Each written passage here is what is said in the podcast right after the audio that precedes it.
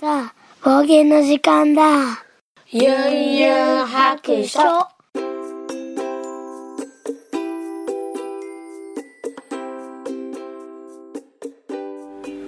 いしょ。出発。よいしょ。聞いてみそらし。ユンユン白書始めたいと思います。今日はちょっとね雨が降ってるのでえっ、と雨の音がちょっと入るかなと思います。さあえっ、とこの番組は、えー絵描きユンユンが一時停止です。はい、えーこの番組は絵描きユンユンがあ言っちゃうわ。ドラクエ好き絵描きユンユンがやったかな。えーと面白そうなことは何でもやってみようをモットーにこの世界を楽しみ尽くすネットラジオです。そしてポッドキャストです。ちょっとね車がいっぱい来るのでなかなか曲がれないですね。よいしょ。あ暑い。ちょっと今今からですねまたまたまたまた、えー清掃センターの持ち込みに行ってきたいと思います、うん、それでですね私のこの1時間ほどねこう車にゴミを積み込んでたんですけどもまあせっかくね清掃センターまでちょっと時間かけていくということであの必死で捨てるものをね積み込んでたので汗がこう結構もう夜とか寒いんですけどね今なんかダラダラに汗をかいております。はい。えらいこっちゃですね。でちょっと若干息が切れてるっていうね。はい。感じなんですけれども。うん今日はね燃やせないゴミが多いのでうん。そんなに重くないかなとは思ってるんです。前回のね清掃センター行った時はなんと130キロでね100キロまでうちの自治体ではあの無料なんですけれども、えー100キロ超えたら10キロごとに100円がかかってくるっていうことなので、はい、300円払ったんですけど今日は大丈夫だと思います、うん、割とね軽いもの。主に今日は、えーマットレスを捨てたいと思います、うん。えー夫婦の分のマットレス。なんかね念願だったんですよね。あの子育てをして13年になるんですけどあの結婚当初に買ったね布団とかマットレスがもう、えー15年間かな使ってたんですけど、まあ、もうちょっと短いかもしれへんな。途中でちょっとマットレス買い替えたりしたかな。あのーなぜかというとね まあまあまああのー今日の今日まで使ってたんですけどもあの子供のおねしょがねもういっぱいついてるんですよ。いや男の子ってすごいおねしょしますね。うちの子だけかな。私母親が言うにはもう2歳でおむつが、まあ、布おむつやったんですけど私の場合。2歳で取れてその後1回もおもらししたことなかったんですよ。おねしょを夜ねあのお布団に地図書くっていうことがなかったらしいんですね。で私の記憶をたどってもないんですよ、うん、なのであの気軽に考えてたらねもううちの子たちはすっごいもう毎日かのように漏らしまくってですね。でしかもすっごいママっ子やったんでこう私のね周りにまとわりついて寝るんですよね。まあひどい時は数年間こう両脇にもうぴったりとくっつかれて私が寝返りが打てない状態で寝る状態が何年か続いててもうその時の私の念願は一人で寝たいっていうね寝返りを打ちたいってあのー何年ぐらいかな続きましたかね。10年は続いたかな。もう本当に一人で寝かしてってしょっちゅう言ってましたね。でおもらしする時も当然もうべったりひっついてるのであの私にもねぶっかかってくるんですよね。じわーってねあの生温かいやつがね。で時間が経つと冷たくなっていくやつね。で朝起きたらうおびっちょびちょ私が漏らしたんかなっていうぐらいびっちょびちょやったりして。でそういうね布団がいっぱいあるんですよ。で別々の部屋で寝るようになってからでもまあね自分のお布団に漏らしたりするしもうキンキンではね1週間ほど前に2号くんが漏らしましたね。であれは汗やって言って絶対に認めないんですけど、うん、でもうそのね布団もうそれで最後かなと思うんですよ。それも1年ぶりぐらいやったんでもう終わったかなと思ったんやけど。でもね1高校の時もね4年生まで4年生に1回だけやってうんあの終わったんで多分ね2号くんも今回4年生なんで1回で終わるかなと思ってるんですけど、まあ、子供はいいじゃないですか自分の布団やからね。あのしね買い替えたマットレスにされてちょっと悲しかったんですけどね。うん。で私たちのね夫婦のお布団のあの地図っていうのはもうほとんど1号くんのものなんですけど、まあ、2号くんもあるか、うん、もうねもういいやろうと。もう買い替えても大丈夫やろうと。でもうあの一段落してね中学生とかになったら布団を一式もう買い替えたいっていうのが私たち夫婦の念願やったんですよね。もういつまでたってもおねしょが治らなかったんであのなかなか買い替えられずにいたのでね。いや念願のまあとりあえずねちょっと1組だけあのワンセット布団一式買ってきてマットレスを追加で買ったんですけど、まあ、ちょっと寝心地を確かめてからもう1脚買おうかなと思ってます。はい。でね今日あの旦那さんの単身赴任の、えー、ジョンが帰ってくる予定なのでちょっと台風なんでね飛行機飛ぶか心配なんですけどでその前にちょっとこう布団をね入れ替えときたいなと思ってで清掃センター予約もしてたのでもう本当にやっと捨てれるって感じですね。あと何捨てるかっていうともうあの数年ね使うだろうと思って使わなかったもの。例えばシュレッダー、うん、あの個人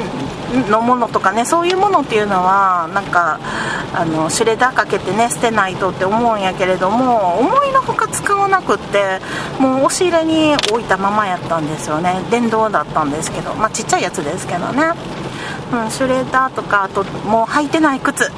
もう2年履かんかったら履かんやろっていう靴とかはもう捨てますね。あとあの会社からもらったなんか撮影機材っていうんですかね。あもうちょっと捨てるやつあったん忘れてたな、うん、ライトとかね、あの撮影に使うライトとかなんかそういう、えーと、もろもろ撮影機材みたいなものなんですけど結局あの外で撮った方が綺麗やなっていうね。で私が何撮るかっていうとあの多肉植物の寄せ植えとかしたやつをね撮影するだけなのでまあ撮影機材まではいらんかな。であとオークションとかメルカリとか出品するのにねあの綺麗に撮った方が売れやすいっていうのは分かってるんですよ。ただもうオークションもメルカリとかもそういうのねすっごいねうーんめんどくさい。お金にね多少はなるものもあると思うんやけれどもまあ私はもうその売ったりやり取りね、してまた郵便局行ったり宅配便出したり重さ測ったりとかするもう手間を考えたらもう捨てた方が早いなと思って、うん、もう早く早くさっぱりしたい。のでもうあの結構ね私物を溜め込むタイプではあるんやけれどもあの同時に捨てれるタイプでもあるなっていうのは思いますね今回のことで。まあ断捨離を、まあ、続けてはいるんですけれども結構ね思い切りよく捨てていけてるのでまあ本当ね部屋は見た目はそこまではあんまり変わってないんですけどまあ押し入れの中のものとかね見えない靴箱の中とかねそういうところはまあちょっとずつあの減っていってるのかなと思ってます。今日もねあのえーと、車に山盛り積んでます。まあでも前回ほどではないですね。あと本が少ないですからね今回は。そうそう本で思い出したんですけどえっと、前回77冊ぐらいかな。73冊やったかな。あの古本屋さんに持って行ったんですよ。でその後なんですけどもさらに追加で、えーと、もうちょっと子供たちに頼んで、えーと、段ボール6箱分ぐらいの本を、えー、追加で捨てに行って2回、えー、古本屋さんに持ってったんですけども2回分のトータルの冊数がなんと250冊でした。ぴったり。すっごいですね、で250冊の本を、まあ、古本屋さんに出してでえっ、ー、とあとなんかね今ってね今私が行ったところはブックオフっていうところで全国にあるんかななんですけど今ってすごい楽になりましたねなんかねその場で現金で受け取る場合っていうのはあの査定する時間をずっとね店内で待ったりあのしないといけないんですけどそれもね結構1時間半とか2時間かかるとかね言われてはりましたね前の並んでる人とかは。で私はあのもうそんな時間がもったいない。早く帰って仕事せんなんとか。なんでもうもうそもし同じこと言われたらもうあのお金いらないですぐらい言おうかなと思ってたんですけどあの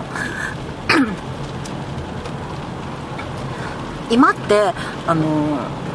何て言うかな。ポイントでもらえるんですね。でしかもそのポイントのもらい方っていうのが、えーとまあ、私は LINEPay にしたんですけどもいろんな各社ポイントをつくやつがあると思うんですけど自分で選んでそのポイントで還元してもらえるっていうシステムがあるみたいでもう渡すだけ渡して本をね置いてきてで査定が済んだらメールであの連絡が来るのででメールの方でついてる URL を押すとなんかそのポイントをどれにしますかみたいなんであの査定の内容もこの本は5円でしたとかいうブワーって全部出てきてねあの一覧になってるんですけども、うん、で最後に選んどのペイでもらうかみたいな選んでであの受け取るっていうシステムでもうめっちゃ楽になったなと思って。これやったらね何本持ってってもその場で待たなくていいのでね、うん、楽ちんやなと思って。はい。さあ250冊いくらになったでしょう。なんとえっ、ー、と9300 50円とかそのぐらいやったと思います。まあね元の本のあの値段からしたら安いもんなんですけども、まあ、それでもね場所代をそんだけの本に家にねあの置いてたって思えばまあまああのただでもあの良かったのでラッキーかなと思います。はい。なので週末ねなんか食べに行こうかなと思ってます。はい。あの私のね誕生日とジョンの誕生日のちょうど今週末が間なんですよね。10月生まれが我が家は多いので、うん、なのでね今週末はちょっと堂々とご飯、まあ、毎週毎回ね帰ってきたら食べに行ってはいるんですけどね、うん。えー、今回は子供の好きなものじゃなくえー、くら寿司ではなくポテトではなく私の好きな、えー、パスタでも食べに行こうかなと思っております。はい。今回はね喧嘩せんように気をつけたいと思います。はい。さあまあ断捨離の話がちょっとずっと続いてるんですけどどうしてもねあのー片付けばっかりにね今頭がいっちゃってるのでちょっとね仕事繁忙期に入ってきてもう次々仕事が来てしまってるのでもうこの掃除、えーと、捨てに行く時間をね取るのも結構大変やったんですけどうん、ななんとかかんとか今もちょっと早く帰って仕事せんなんていう片隅にはあるんですけどね、うん。いやでもここ1週間ねユンユン家は大変でしたね。あの出来事としてはまあ子供たちのことですけど、まあ、2号くんがまず裸足で公園でブランコに乗って遊んでて、まあ、爪が剥がれるっていう事件がありました。はい。でその日そのままサッカーのクラブに練習行く予定やったんですけどもう全然ね知らないあのご夫婦に助けてもらって消毒までしてもらって家まで送ってもらうっていうねで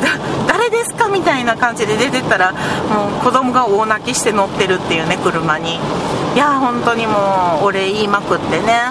あのちょうど公園で遊んでたあの上級生の女の子が携帯を持ってたのでご両親に電話して助けを求めてでうちの息子をね助けてくれたっていう流れやったみたいなんですけれどもうん。まあ、あのご近所さんというかね助けていただいて本当助かりました。でまあ今病院行ったりとかして消毒して毎日消毒してまあやってるんですけどちょっと県大会は無理かな。出れへんかなとか思ってたらちょっと台風が来たのでねもしかして台風で県大会自体が延期になるかもしれないのでちょっとそれに期待しているんですけどね、うん、県大会明日なんですけどね。はい。よいしょ。よーどこで曲がる。はいここですね。よいしょ。あ間に合った。よいしょ。グラショはい。ではあとは着いたので帰りにえー、よいしょ。今度は1号くんの事件を話したいと思います。では一旦ゴミを捨ててきます。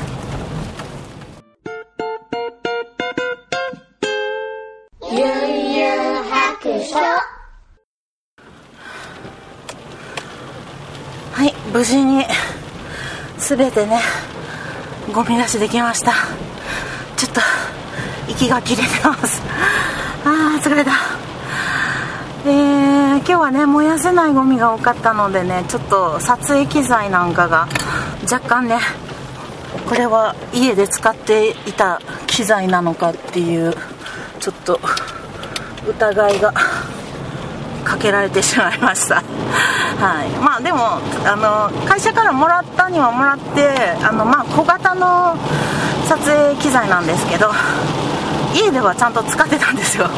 なのでもう家で使ってましたっていうのをねあの3回ぐらい あの念押しして捨てさせてもらいました。はい。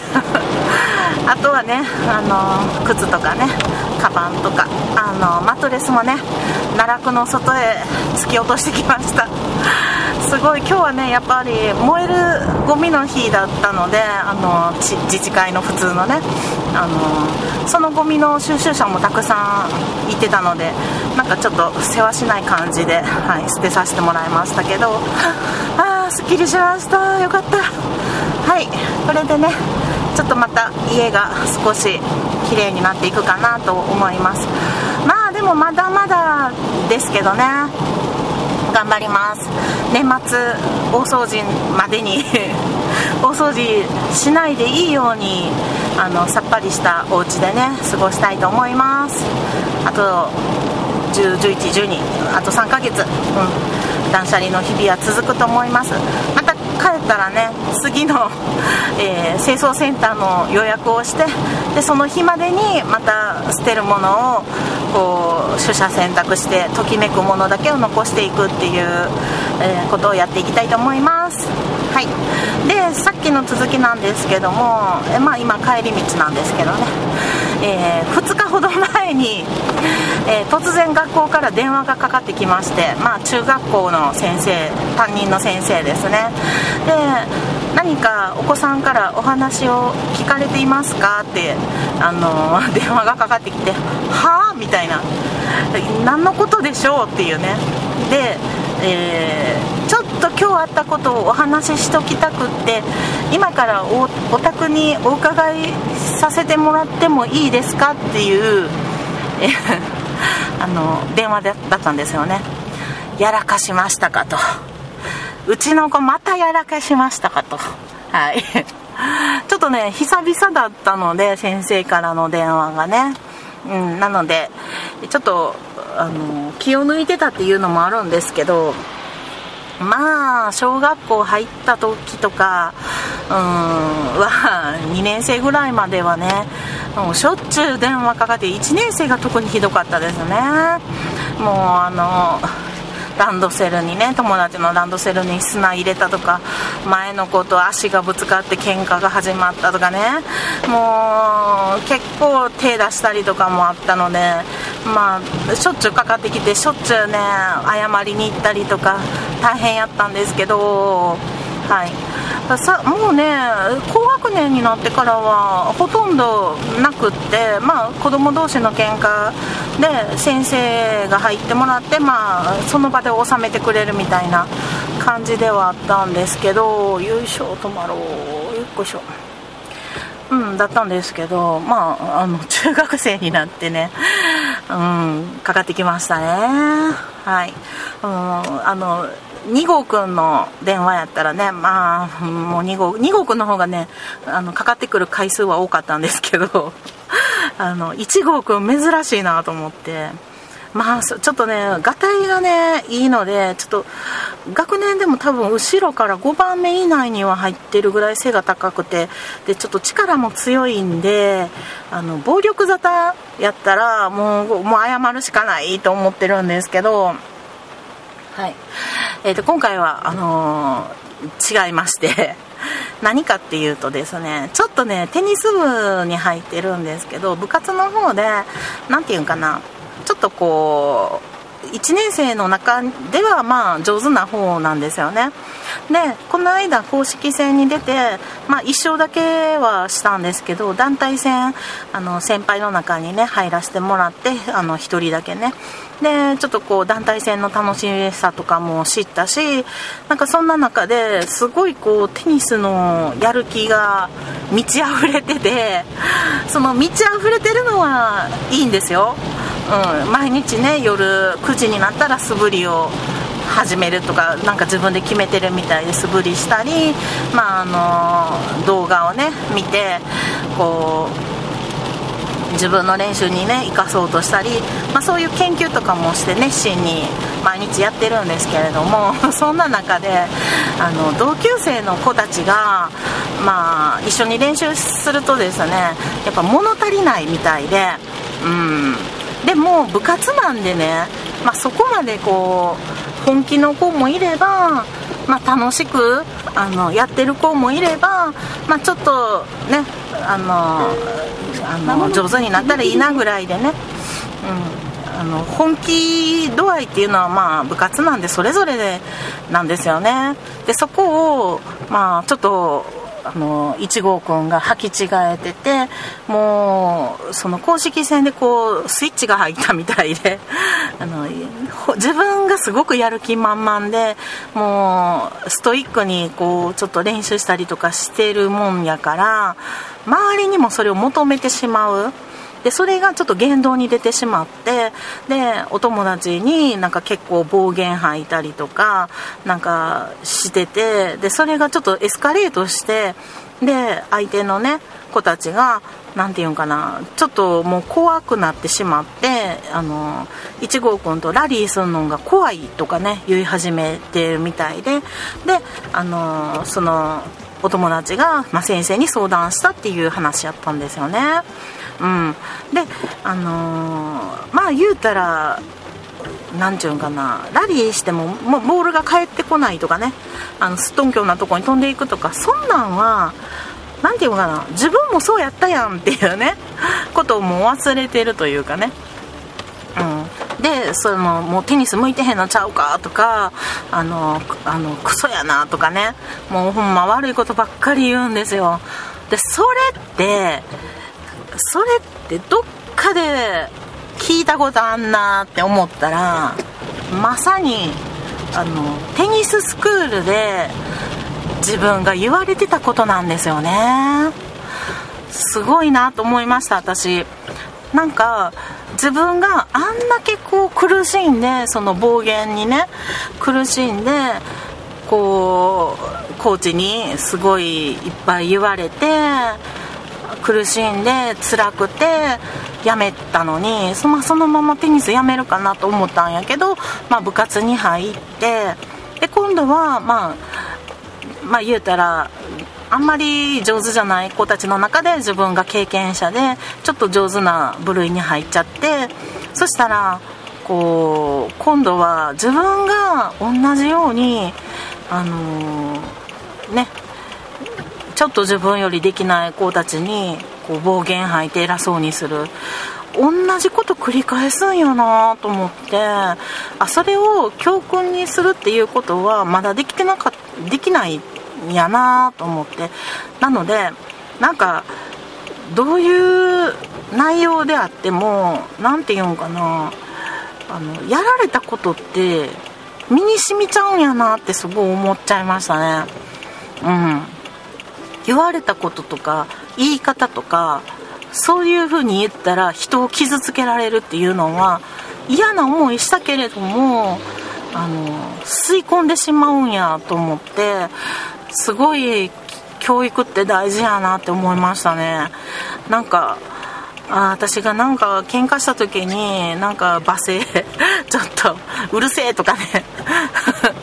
もういろいろ言うこともあこの子の身となり地区に肉になっていくんやと思ってちょっと我が身を我が身も振り返りましたね。反省戦なんなと思って。私結構口悪いんでね怒った時。まあ普段からそんなに口のいい方ではないんですけどいやー怖い。なんかいいことだけ吸い込んでくれるってことはないんやと思って。で自分でもあの放課後ね先生とその相手の子たちと、えー、1号くんと話し合いをしてくださったそうなんですけれども、うん、なんかあのやまあ本人もあのそうややコーチにテニススクールのコーチに言われたことやられたことをその人にもしてしまったっていうことの反省はしているみたいで自分でも同じことをしたっていうことに気づいたみたいで、まあ、反省したようで、まあ、謝ったみたいなんですけれども。でまあ、そういうことがありましたよっていうね先生方がお家にまあコーチと、えー、あ顧問の先生と担任の先生と2人で来られたんですけどねうんでまあ私はその話を聞いて「ああそうですかそうですか」って言ってまあねあの普段すごい仲良くしてるお友達からあの先生に相談っていうことやったんでいやちょっと私的にはショックはショックやったんですよね。いつもあの遠くからね迎えに来てもらって一緒にテニスしようって迎えに来てくれてた子たちやったんでいやあんたそんなこと言ってんのと思って。まあでも本人はうん、もういい本人にとってはすごいいい勉強になったんちゃうかなと思って。早いうちからねそうやってこういうことは言われたら本当に相手がなんか離れていってしまうっていうことを早めに勉強しといて経験しといてもらったら、うん、よりねあのいい人間になれるんちゃうかなと思って、まあ、本人にとってはいい経験やったんかなと思ってます。本人はあのできたらキャプテンになりたいって言ってねあの部活入る前から言ってるのであのワンマンで自分についてこいとかね自分のレベルにみんなをあのしてなってほしいとかねそういうことをしてたらなんかみんながみんながそうじゃないよっていうこともあの踏まえて言動せなあかん行動せなあかんっていうの難しいけどうん、自分の何て言うかな考えを相手にぶつけたらそのままぶつけたらあかんとかねそういうことをまあ学ぶいい機会になったんかなと思ってます。でこれ、うん、あのもう一つどっかでなんかこの話あったなと思って思い出すと私なんかちらっとしか読んだり聞いたり、えー、見たりしてないんやけどあの1号くんすごい「配球」っていうねバレーボールの漫画がすごい好きなんですよ。この間ね最終回で終わったみたいなんですけど配球の中でなんかこんな話あったなと思って、えー なんか最初の方に主人公の日向君が出会うあのよその学校のセッターの男の子がいるんですけどちょっと名前を私は知らないんですけどそのセッターのね天才肌の、えーと、セッターの男の子があのなんていうかな自分勝手すごい上手なんやけども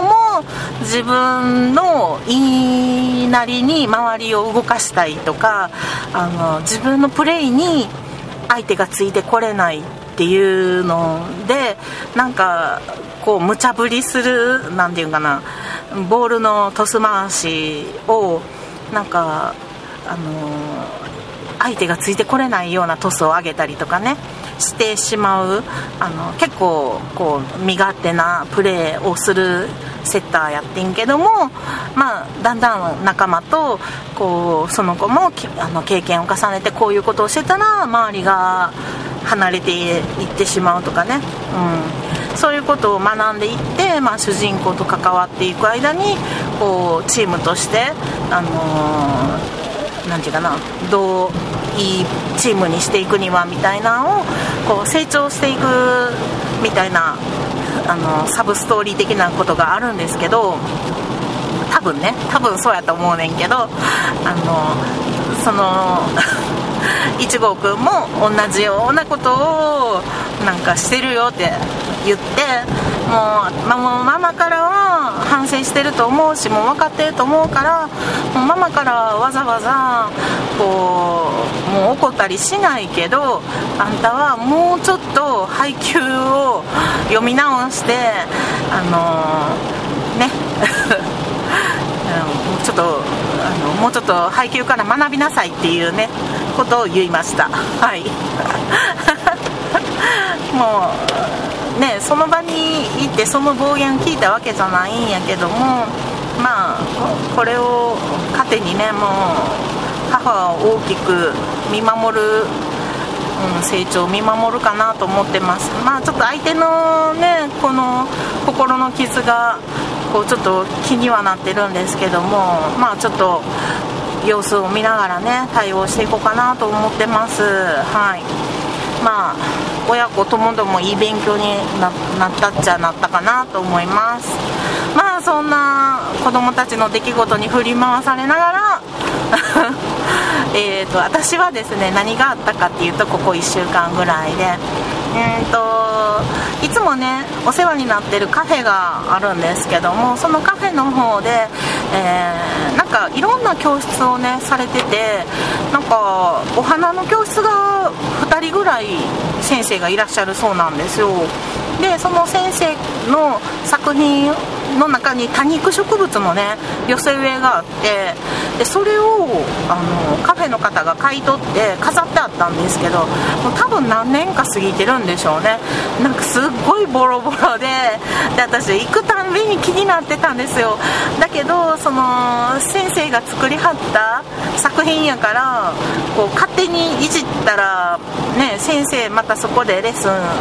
来はる時に見つけたらなんかねあれかな嫌な気持ちになりはるかなと思って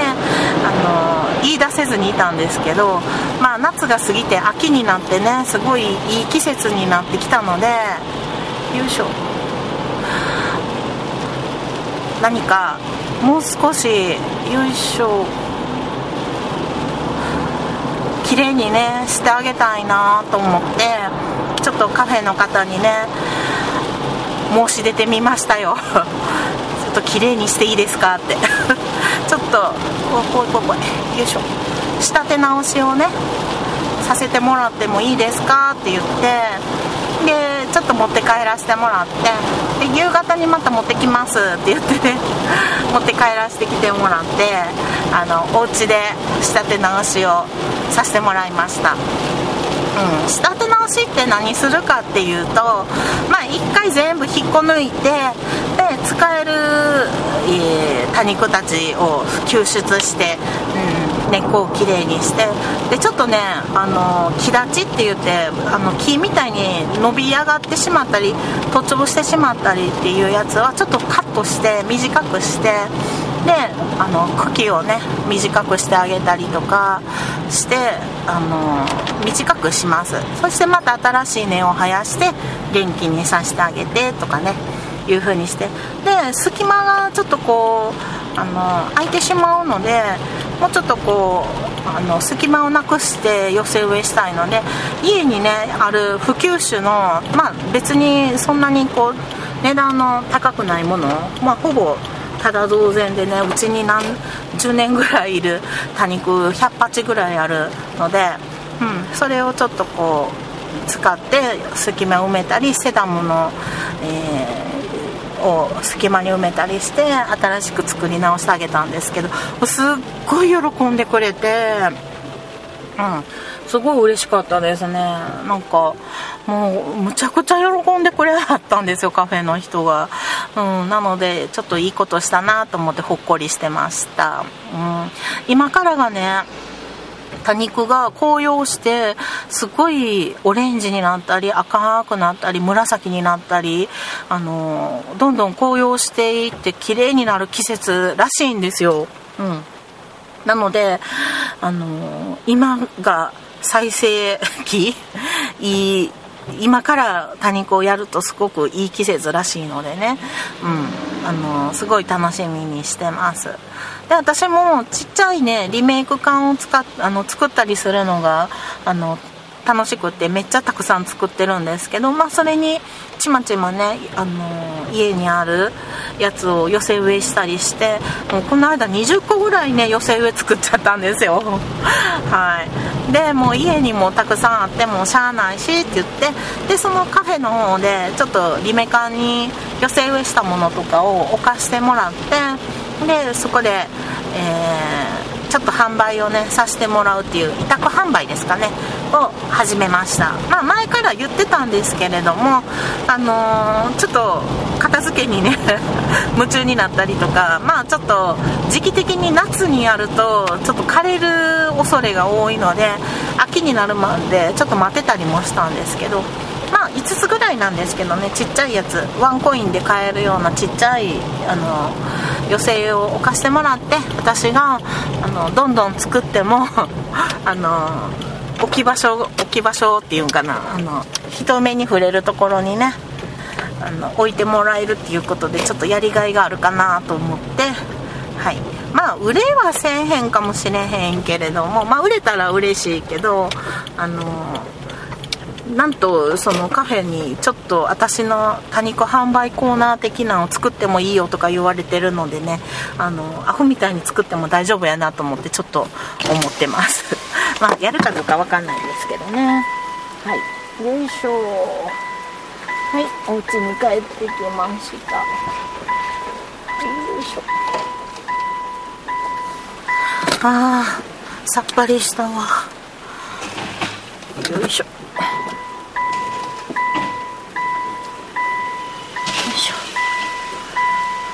はい。ということでゴミ捨ての。何回目？もゴミ捨ての話ばっかり。はい、えー、3回目かな。はい。終わりました。ということで、えー、そろそろお宿に戻ります。